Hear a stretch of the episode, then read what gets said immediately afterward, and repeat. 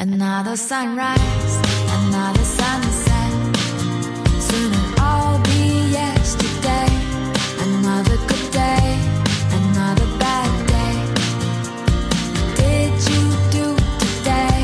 Why do we choose to chase what we lose? What you want isn't what you have.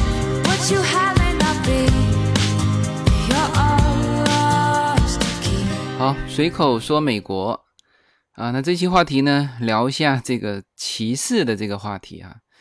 当然，引发这个话题也还是由于我的听友群里面的一些讨论嘛。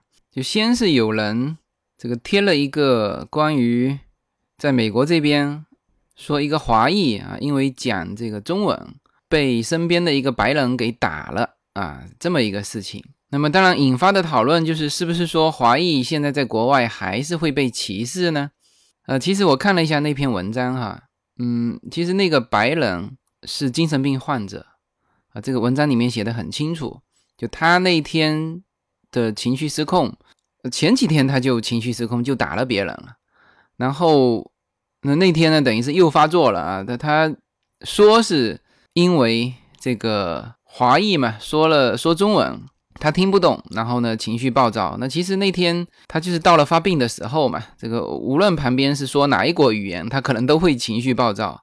所以说这个事情不足以来说有没有歧视哈，那这是完全不足以的。但是呢，会引发这个讨论啊，并不是说这个事情，就是可能大家也会特别关心这个，就是华裔在国外会不会受歧视。然后但凡有一些这些好像。呃，这个针对华人的不公平的这种事件，在国内呢，就特别会引发这种担心。当然，这个话题很多来洛杉矶的朋友就跟我有有跟我喝咖啡嘛，这个也是移民前的很多很多担心啊，这个都跑来咨询我，来问我。那么其中有一个问题就是会不会被歧视的问题。当然，我说问这种问题的呢，都是这种刚刚到美国。其实你自己在美国生活一段时间，这个问题啊，就就自然的就解开了。那反正我是在我们家庭嘛，在这边生活了三年了，我们是丝毫没有感觉说被歧视的感觉，一次都没有。当然，在这种氛围下，我们也没有去歧视别人。这里面啊，其实因为加州是这样子，加州呢是一个多种族混合的。一个区域，像洛杉矶更是。你说洛杉矶华人很多很多吧，也就占到百分之十几吧。洛杉矶的华人是吧？还有日本人，就是亚裔，还分为日本人、韩国人，还有华裔。当然，里面华裔里面还分这个大陆来的、呃香港来的、台湾来的。那这只有我们自己内部的人分得清楚。其实，你说日本人或者韩国人看看待华裔，那他的。都是认为说啊，你反正都是华裔啊，甚至这里面还包含了什么越南华侨，他会说中文嘛？新加坡人，这个是亚裔内部是是是是这样分的啊，华裔、日本人、韩国人啊，什么什么。但是呢，相对于在外面的这个圈子，就西裔啊，或者是黑人，或或者是白人来说，你们长着黄色皮肤、黑色头发的，全部是亚裔，是吧？所以说是这么分的。我们在填表格的时候，就除了你当然要去勾这个，现在我们的选项就只有亚裔哈，连华裔都还没有，因为太多种族了嘛。然后呢，下面还要再区分，单单头发的颜色有有八种，就是头发的颜色和眼睛的颜色啊，他叫你勾的。还有第九项是，就是以上都不是。这眼睛的颜色已经勾出八种了，后面还有一项叫以上都不是。你勾你如果是这特别的啊眼睛的颜色，那你就勾那一项。所以说，洛杉矶就是这么一个地方，或者我说大一点吧，美国就是这么一个地方。在这里呢，大家都是外来的，有的是第一代到这边，那有的是往上数三代也是新移民，大家都一样。就是美国就是这么一个地方，就是我经常说美国就是世界嘛。它融合了太多的东西啊，包括人种，包括文化。那么在这个地方呢，就是说你不会因为自己的民族被歧视，这个我觉得肯定是不会有的，因为他搞不清楚你是什么民族。那早先就是说会有啊，什么台湾人歧视大陆来的，这个会有，因为我听这个叶子的一些闺蜜在这边长大的这些孩子有说到啊，那现在也都没有了。那现在是什么呢？就是说很多朋友也一直问我这个问题哈，这个在美国华人会不会被歧视啊？他们其实当然还不是担心他自己，就担心自自己过来之后的那个小孩会不会被歧视。其实这块哈，这个没有必要有这个担心。在这里是这样子，就是说你自己要做好来，他不会因为这个人是属于什么民族、什么人种而去歧视你，但是他会因为你的行为不当，会对你有看法。好吧，我就先把第一个问题，就是华人在美国会不会受到歧视，就是简单的先做一个正面回答。啊，这是说出我的是自己的感受哈。那么这期话题呢，当然要展开聊歧视这个话题了。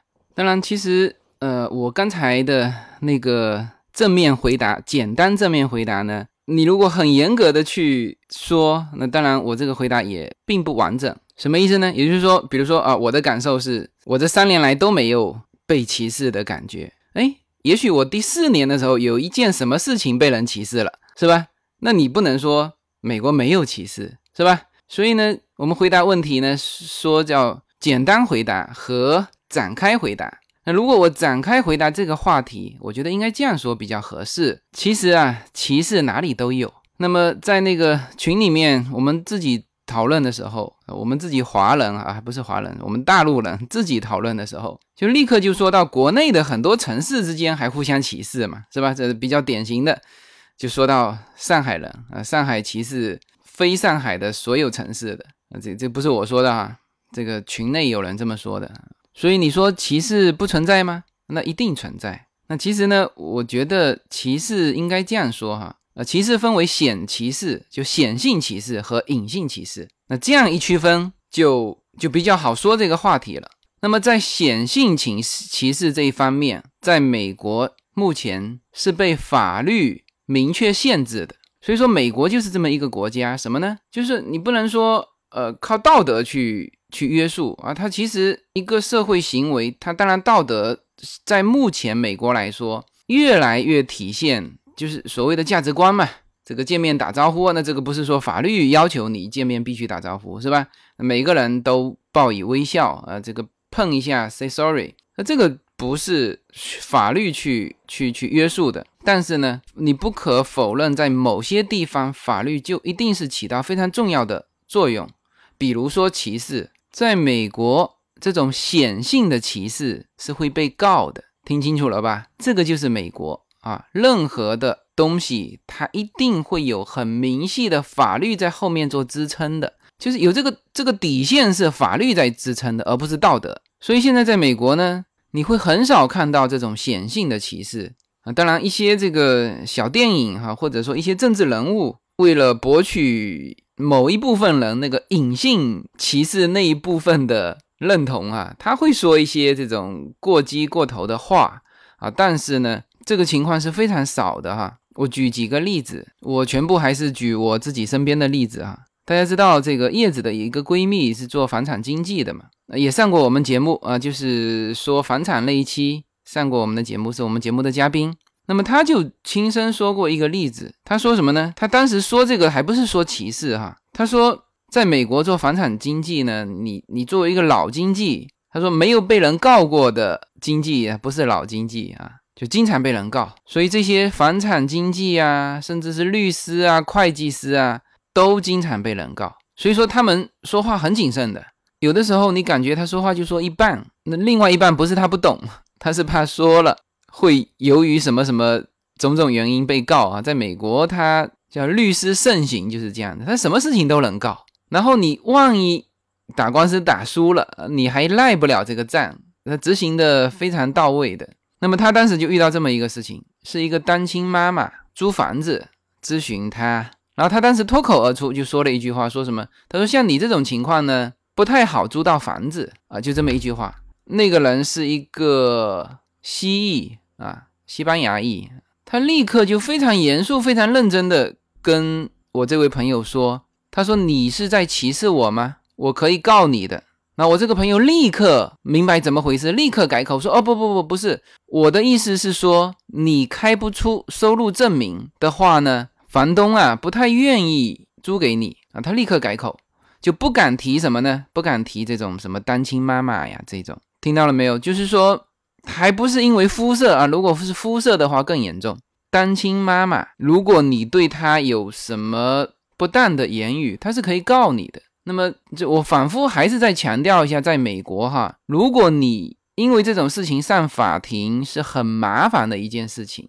首先，他告你，有些律师就愿意帮他打这个官司，啊，做名气也有啊。还有一种就是说，他打到的钱，律师可以跟他分啊。在在美国做律师很赚的，很多这种工商律师为什么很爱打这种官司哈？他就是我帮你告啊，你都不要出钱，我帮你告，拿来多少钱，我跟你平分。啊，所以为什么说这个开车在美国真的是要小心？一旦撞到人，那个律师会跳出来帮这个受害者跟你疯狂打官司，然后就是他能诈你多少，律师能分一半。那么像这种民事纠纷啊，比如说告你歧视啊，怎么样一样的，所以你惹上这种事情就非常非常麻烦。所以我那个朋友就非常紧张啊，这个就是第一个例子，就是在美国，如果你感觉被歧视了，你可以告他的啊，所以说，嗯，所有东西还是就你说道德约束没有用啊，是吧？如果没有法律做底线，那他说你也就说了嘛，是吧？你感觉不舒服，那你能拿他怎么样呢？但是有法律介入就不一样。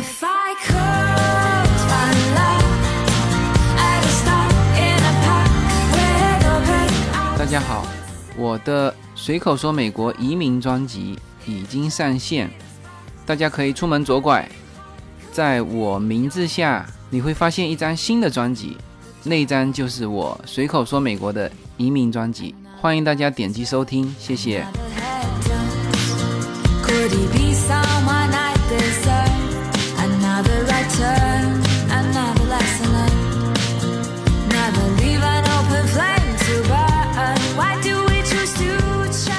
好，这个是一个例子。啊，我再说一个例子。那么我现在呢，就是由于工作的关系嘛，有考察了一个项目，那个项目的老板是一个亿万富翁，犹太人啊，好像福布斯排行榜能排进几百位吧。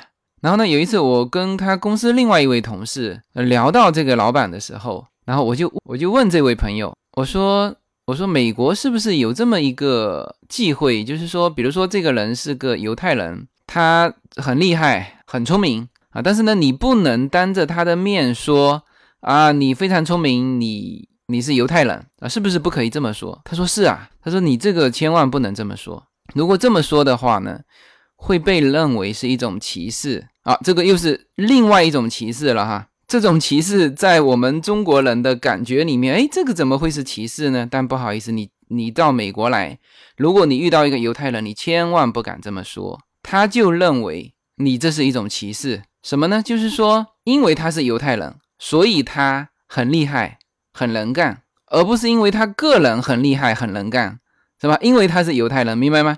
这个事情是不能说的。然后他说了一个故事，就这家公司呢，曾经和一家大型的呃中国的一家大公司啦，就合作签约啊。然后呢，在签约仪式上，中方的这个老板，这个老板我不说是谁哈，反正也是鼎鼎大名。然后呢，在这个签约仪式上，他就说了这么一句：“他说啊，这个我们的合作单位啊，这个老板我非常认可他，他是犹太人，他非常聪明，很怎么样怎么样怎么样。那就是说，把他的优点和他是犹太人结合着一起讲了。然后呢，当时是我这位朋友做的翻译，所以说啊，这个翻译呢，这个好坏水平相差非常大。这个你像遇到这种情况，你如果普通的翻译，那就直接翻翻了嘛，是吧？翻完会造成什么局面？因为这个事情在美国是是大家都知道的忌讳，是吧？你说出来，那这个场面一定是很尴尬嘛。那么他就很厉害，他翻了一个完全其他的话啊，就把这个给盖掉了。那么这段视频呢，因为是是隆重的场面嘛，这个是当时全程录影录下来，还一直保留在他公司的。这个宣传材料里面，那反正呢，听英文的就只听那个他翻译的这一段。那听中文的就听这个这个大老板呃说的中文，也都没有问题。如果是有一个就比较有心的人，又熟悉中文又熟悉英文的，把它联系起来听，大家就会觉得很奇怪，诶，为什么会翻的完全不一样啊？啊，是因为有这个忌讳在这里。所以啊，一个好的翻译是非常重要的。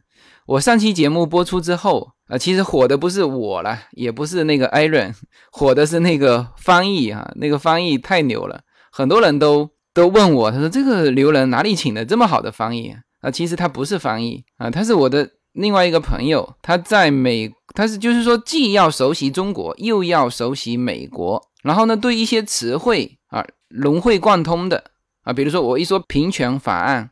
那他立刻就可以跟艾伦去解释什么什么什么什么，非常快的速度解释下来。所以说，其实中美之间非常缺这种人，就既懂美国又懂中国，能够自由的交往于这二者之间的啊，这种人其实是非常非常缺的啊。那么这个是第二个事情，也就这个的歧视又和上一个歧视又是不一样的啊。然后呢，那个犹太老板，呃，我跟他。接触过程当中呢，他也说了一个段子，也是跟歧视有关的。什么呢？就是你看哈，这个他担心别人说他犹太人怎么样怎么样，那他呢也开黑人的玩笑。什么呢？就是因为在美国呢，说黑人如果说他 black 就已经不是太礼貌啊，就是但是正常这可以说。还有一个就是直接骂人的话，就骂黑人的话，那个谐音啊，很像中文的那个。那个应该应该是这么发音的。然后呢，这个犹太老板到中国的时候，发现所有的中国人都在谈论这个那个那个什么，其实是什么？其实我们发音当中的一个口头禅的那那个那个那个，哎，那个什么什么什么。然后他说：“哇，这这个中国人敢这么大胆的在那边谈这个这个词吗？”啊，他后来才明白啊，呃，这是中国的口头禅。然后呢，他经常把这个当成一个段子来说啊，那其实他是很想说。那个词嘛，是吧？所以说呢，在美国，你说歧视不存在吗？啊，一定存在。但是呢，它会有什么呢？一个有法律作为保障嘛。那么有了这个底线作为保障之后，那整个社会对于这个显性的歧视，它不敢显示出来。但是呢，隐性的歧视全部都在，不能说没有啊啊，种族之间的啊。还有身份之间的，比如说单亲妈妈啊，还有一些人家很忌讳的一些东西，都构成这种这种不能说的这种禁忌啊。歧视就是在美国就是不能说的。好，然后我再说一下，这就是我自己的例子吧。就是说我刚才有说到，作为一个华人，在美国有没有受到歧视呢？我说没有，一次都没有。大家听清楚哈。我说的是，作为一个华人，由于我的这个肤色，在美国我是从来没有感觉到被歧视的。但是我会因为自己的行为被人歧视，有，比如说什么呢？啊，当然只有一个事情啊，我被人歧视过哈。什么呢？就是因为 Yuna 迟到啊。这个事情呢，就是我原来不懂，就我不知道在美国迟到这件事情是这么的严重。因为优娜学校离我们家很近嘛，就是开车过去两分钟，所以有的时候啊，这个早上起来迟了嘛，然后拖拖拉拉一下，特别是在他上 Kindergarten 的前面的这个上半学期，就是大概第一个月、第二个月这样子吧。那我们是真真不知道说。这个迟到这么严重，因为原来他上幼儿园也也有的时候也迟到。那幼儿园他没有纳入学校的管理嘛，又是私立幼儿园，就都就我们也没有这根弦。后来大概在这两个月当中，大概迟到了好多次，呃，有七八次吧。因为什么呢？因为这每次就迟到那么一点点，就是跑跑跑跑到门口，他铁门关了，然后我们只能从办公室进。办公室进的时候，他都写一张条啊，就是记录在那边。然后那张条呢，给到 Yuna，Yuna 拿着那个条走进去找老师签名啊，还是什么？我们之前都没有对这张条感觉怎么样，一直到什么呢？一直到后来教委给我们寄了封信，信里面把这些所有的我们迟到的日期、时间全部列出来，然后呢，严重的警告我们，如果说还是这样，他会派义工上门来了解情况。如果我们家庭被认为不适合，抚养这个孩子，那这个孩子要被带走。其实我们也是第一次接触到这种这种事情嘛，就是因为他这么写着呢，我们当然就认真对待。但是呢，我们从心里面还是没把这个事情当回事，知道吗？就觉得小孩子迟到嘛，才上幼儿园迟到有什么问题吗？后来，呃，叶子问了，就就就这个事情和 Yuna 的钢琴老师也是个华人，在聊这个事情。钢琴老师非常认真的跟叶子说：“他说你小孩不能迟到。他说这个事情，他给你寄的这封信不是危言耸听。”是真的，所以说在美国做事情就是这样子，就是说人家给你告诉你这样子，你千万别不以为然啊！如果不以为然，他真的就会按照这样做。钢琴老师就说了嘛，他说他的一个朋友也是因为迟到，结果呢警察都上门了，警察上门就是要带走这个小孩。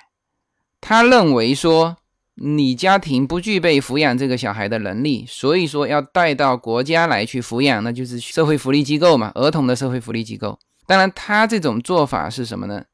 是怕说这个孩子在这个家庭没有得到比较好的抚养嘛。比如说一些吸毒的家庭啊，这个就反正都不管小孩的，那那小孩表现出来的就是上课迟到啊，是不是？他在家里其他情况也不知道，那么他教委会通过上课迟到这件事情啊，然后叫义工上门，甚至叫警察上门，就是要带走这个小孩。那后来这个他的朋友，就是这个妈妈，小孩的妈妈，她还不是新移民，也不是移民，是土生土长的老美，A B C 也是华人。然后呢？他这这下才重视，反复的跟警察说明什么呢？说明他们是正常的家庭。那当然，警察也会看了你这个家庭是不是这个什么吸毒家庭。那后来警察就给他一个机会，就是说，如果再出现小孩迟到的情况，那么就按照这样子执行。哇塞，他一身冷汗吓出来，为什么呢？一旦这个小孩被带走，他他可以通过法律程序把这个小孩领回来，但是非常麻烦，就旷日持久，你这个小孩要好久见不到。明白了吗？在美国就是这个样子，所以说大家千万对于美国的一些法令要知道啊，一旦出了事情，没有人能够帮你，帮不到你。然后呢，这个钢琴老师跟我们说完啊，我们才引以为戒啊。这个所以说，就我先说这个事情的严重性哈，就是我我的这个行为是很严重的，在美国社会来说。然后呢，再说到被歧视。什么呢？我们特别是第一一第一个月、第二个月的时候，哈，就是进去去拿那个条的时候，当然里面学校里面有两个人，一个年轻的还好啊，每次都笑嘻嘻的啊，这个签完条放在那边。后面那个大概是五十岁左右的一个啊白人老师，那就是非常的不客气，那个脸色直接就是摆给我看的。然后我那个时候心里还感觉说被歧视了嘛，那这个这个摆在脸上的肯定是被歧视了嘛。那我那时候还感觉说，哎，这人怎么这样啊？哦，那后来听完这个事情的严重性，我就知道了，因为我的行为我被歧视了，所以说我不能说美国没有歧视，但是他会因为你的行为歧视你，而不是因为你的肤色。这句话。留给所有的新移民以及希望到美国来旅行的人哈，你你千万记住哈，一旦比如说身边的白人对你怎么样怎么样，你记住他不是因为你那张脸，而是因为你现在正在做的事情。没有什么能够阻挡的向往。人生是一趟旅途，精彩的是沿途的风景。大家好，我是无限自由，非常高兴能够通过随口说美国这个节目来认识大家。我每周都会在洛杉矶为大家录制一期随口说美国。现在大家除了可以听到我的音频节目之外呢，还可以登录我的微信公众号，我公众号的名称是 L 一二零一零零一一五无限空间。这是一个新移民家庭分享美国生活的点点滴滴的一个个人空间。同时，为了更好的与大家互动，我还开通了与“随口说美国”同名的新浪微博。移动互联网的神奇之处呢，就是可以把同类的人拉得很近，天涯若比邻，世界地球村。让我们享受这个自由连接的世界吧。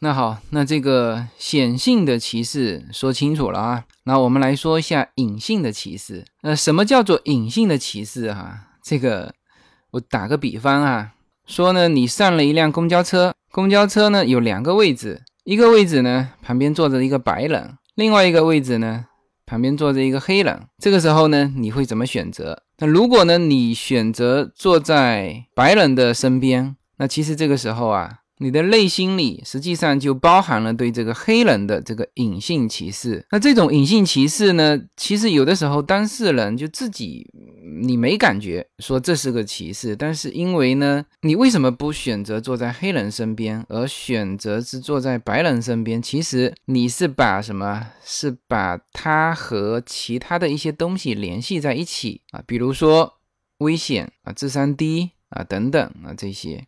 那这个时候，你就会，你就对他造成了一个隐性的歧视啊，这个是一个比较好的来解释隐性歧视的一个例子哈。那我再再举一些比较我们生活当中可能会常见到的一些例子啊，就是在美国这边，我们经常说华人在就业方面呢有天花板啊，甚至现在都不要说有天花板了，就是说同样的嘛，H1B 学生毕业他去招。招聘的时候，那么这个主管如果是华人，哎，那他心里就会感觉好一点。那如果这个 HR 是个黑人或者是个白人，其实呢，我们心里都会什么？都会担心，担心什么？他他会不会同等条件下，他他肯定挑他同一种族的嘛，是吧？那这个其实也是一种隐性歧视，就他挑了你也没话讲，是吧？那么这些隐性歧视啊，就是说，作为法律层面肯定是管不到的啊，因为甚至有些情况当事人自己都不感觉这个是个是个歧视的问题。那么有的时候也不是道德层面，因为很明显的道德层面呢，它它其实可以跟法律挂钩的啊。比如说我去招聘的时候啊，那个同等条件，一个残疾人和一个正常人，那个。主管如果选择了正常人，那残疾人就会告他，那你是不是歧视残疾人，是吧？因为他很有很明显的一些特征嘛。那好，正常的这两个人，那么现在呢，有一些会有什么？就比如说性别歧歧视啊，这个也有，特别是在招工的时候，就找工作岗位的时候。所以说这些隐性的歧视呢，其实你很难说去去用什么东西去规范他，说哦，你不可以有这种歧视。因为世上没有一样说，就别人就应该给到你的，你认为的那种公平，这个是很难做到的。这个如果要想做到什么呢？就是要靠自己争取。那还是回到这个你的行为上来，是吧？如果说中国人、华人啊，在美国啊，是在国外，在世界任何一个地方，你都做得非常好，而且不是说。一件事情做得非常好，所有的事情都做得非常好，而且要持续一两代人，那你看着吧。那你到时候呢？你担心的那一种说啊，华人在海外会不会被歧视？不管是显性歧视还是隐性歧视，都不会有。说句实话，白人的那些优越感怎么来的啊？或者说我们说上海人的优越感是怎么来的？那么确实就是他某些方面做得好嘛。是吧？所以说这是你可以理解成他的优越感。好，那我们怎么来消除这种呃隐性的歧视，或者说怎么来塑造自己的良好的一个一个形象啊？这个就是一方面要什么呢？要自己把事情做好来，是吧？像比如说 Yuna，从第三个月开始我们就没迟到过，是吧？当然以前的那个劣迹还在哈，哎，但是他上小学之后，我们本来这个。大家知道美国是这样子啊，他的那种旅行啊是掐的准准的。我其实八月初去阿拉斯加的时候呢，他就掐的准准的，是你最贵的时候。但是呢，你如果是再迟那么几天，比如说 Yuna 学校，我们请他一个星期的假啊，那就会便宜很多啊，机票啊、住宿啊，这个各个方面的啊，特别是去飞那个小飞机啊，那个就便宜很多。他是这算的很准的。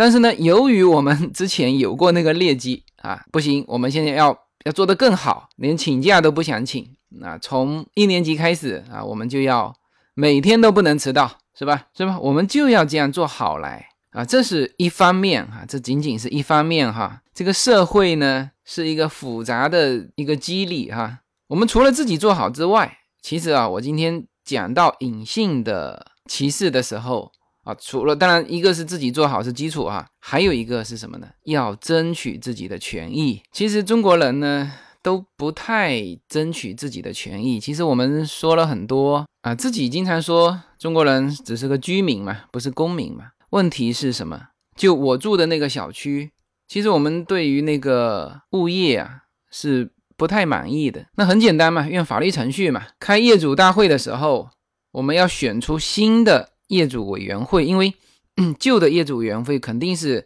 站在原来的物业这一方的嘛，不管是有利益关系啊，还是什么什么关系啊。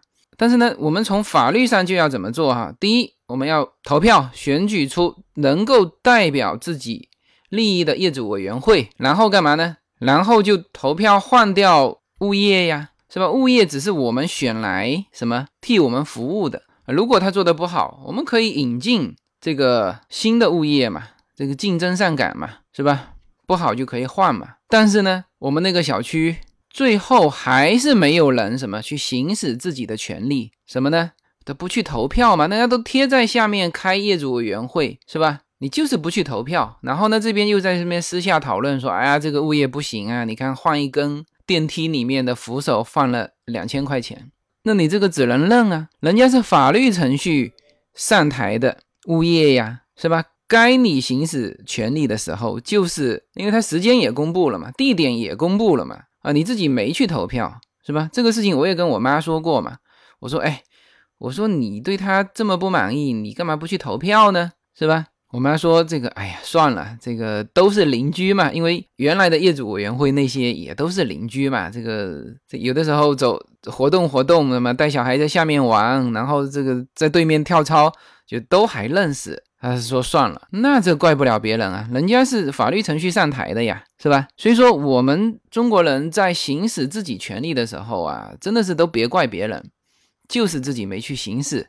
那么在美国也是一样的。”像我们这个 Temple City 这个社区啊，这个社区华人占的很多的啦，应该是过半吧。然后呢，这个中国新年的时候，有一年啊，这个做的很好，什么呢？就是做那种集市，就游园活动啊，卖一些这种跟中国有关的小东西呀，就是在在 Temple City 的一个地方有有这种活动嘛。那这种活动市政府是贴钱的。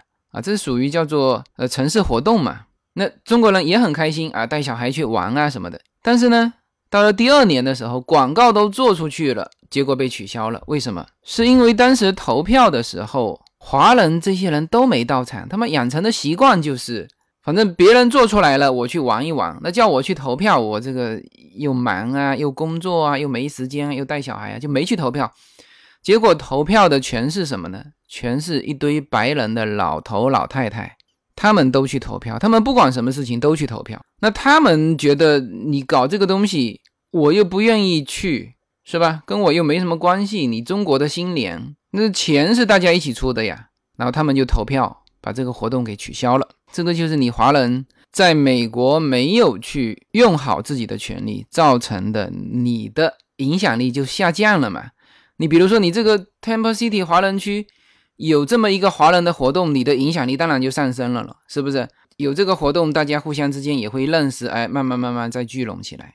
你都活动都没有，那就各做各的。还有啊，比如说这个我们 Temple City 有这个叫 PTA 什么呢？叫学生的家长协会。那这个组织是干嘛的啊？这个组织，呃，这个。其中有一个很重要的权利是什么呢？就使用捐款。因为呃，在美国是这样子，这个很多人喜欢捐款。那我今天还在我的会计师这边了解，就什么东西是可以抵扣的嘛？他的捐款是可以抵扣的。美国呢，就是你如果全部都抵扣完的那个收入收税还是蛮重的。但是呢，抵扣你可以做得很好。这个回头我具体的展开去聊哈。所以说，在美国这一边的能够吸收的捐款还是很多的。像这种家长协会，那主要的作用就是管理这个捐款，使用这个捐款，因为是家长捐款嘛。那学校是公立学校，不可以什么呢？不可以把这个钱直接捐给学校，因为收支两条线嘛。学校一定是教委拨款拨下来的。然后呢，这个城市就成立了这个家长协会。那其中最重要的就是怎么使用这个捐款。然后啊，家长协会里面的主席一直啊，还有这些重要的委员，始终都是白人。我去参加过一次嘛，呃，我之前有还有说过，这个去参加的时候，我还担心我的英文会不会有什么东西听不懂。那人家 Temple City 真是有钱，什么呢？每个人进去发一个那个耳机。然后呢，这个后面就有一个人在实时翻译，搞得和联合国开会似的。然后呢，我看到的所有的这个负责人全部是白人，而且都是白人老太太、老头，他们很热心做这些事情。那么这个也是家长选的嘛？我们当时那个 Yuna 有一个同学的妈妈，她本身是在图书馆做管理员嘛，那她也去选里面的委员。那我们肯定华人全部把票投给他呀。那关键是也要有人出来说，哎，你们选我吧，是吧？他也挺麻烦的，他每一个家长站在门口给华人的家长发那个自己的介绍，然后呢说你们选我啊，就是 有点拉竞选这种嘛。但也要有这种人啊，如果没有这种人，说白了，我我们连投票都不会去投票，全是白人啊，我们谁都不认识，怎么投票，是吧？哎，一看一见有这个华人。然后呢，他还跟我们认识，还过来拉票，那我们肯定把票票投给他嘛。那么他就是说了，他是说啊，其实华人学生是够多在 Temple City，但是呢，那个委员会里面全是白人，就是还是有大量的华人不投票啊，就是根本不关心这些事情。那你没办法呀，那个是票选出来的权力机构，那当然他。白人他就有些东西就就不会考虑华人学生利益了，那这你家长这一边让孩子刻苦啊，你那边你自己丢掉了这个权利，那这怪谁呀？其实华人呢在这一点真的是做不够，就是还不如黑人。黑人是这样，整个呢有他自己民族一些弱点，但是呢黑人的这个团结性、组织能力还是可以的。啊，就我们在这边经常说这个会哭的孩子有奶喝，主要说的是这些黑人、这些蜥蜴的，他不是说会哭，他是会懂得争取这个权益。那个什么教育平权法案，就是这帮人去要去努力呀。所以说在这一点上，我觉得这几年哈会好很多，慢慢的华人的一些政治人物开始起来，这些。在美国，所有东西都是拔于韩武啊，很多的像奥巴马就是从社工开始做起的啊，很多的领导人都是从什么，像这个 PTA 这种家长委员会，都是从这种锻炼锻炼锻炼，然后呃去竞选市里面的什么工作，然后到州里面的去竞选什么职务，然后再到联邦上面，都是这样一路一路走上来的。其实现在在至少说在加州吧，华人的这个人数是够的啊。但是以前确实是因为什么呢？都困在工作里面，什么低头工作了。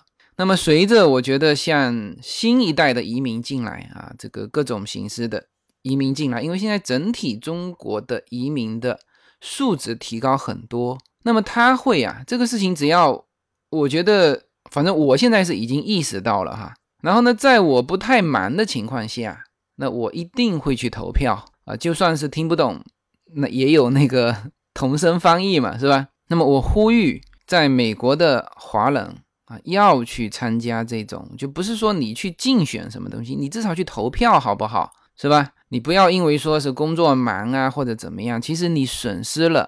更大块的那些东西，你这边逼着孩子去用功努力，那边把孩子应该有的权益给丢掉，是吧？这是没有这个意思。但我觉得现在情况慢慢的就会好很多了。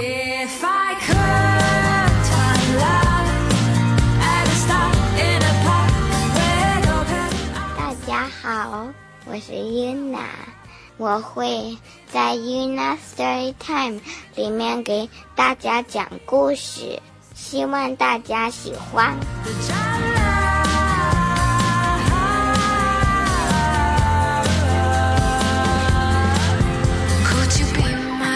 好吧，这个算是比较完整的把歧视这个话题给深入的说了一下，然后呢。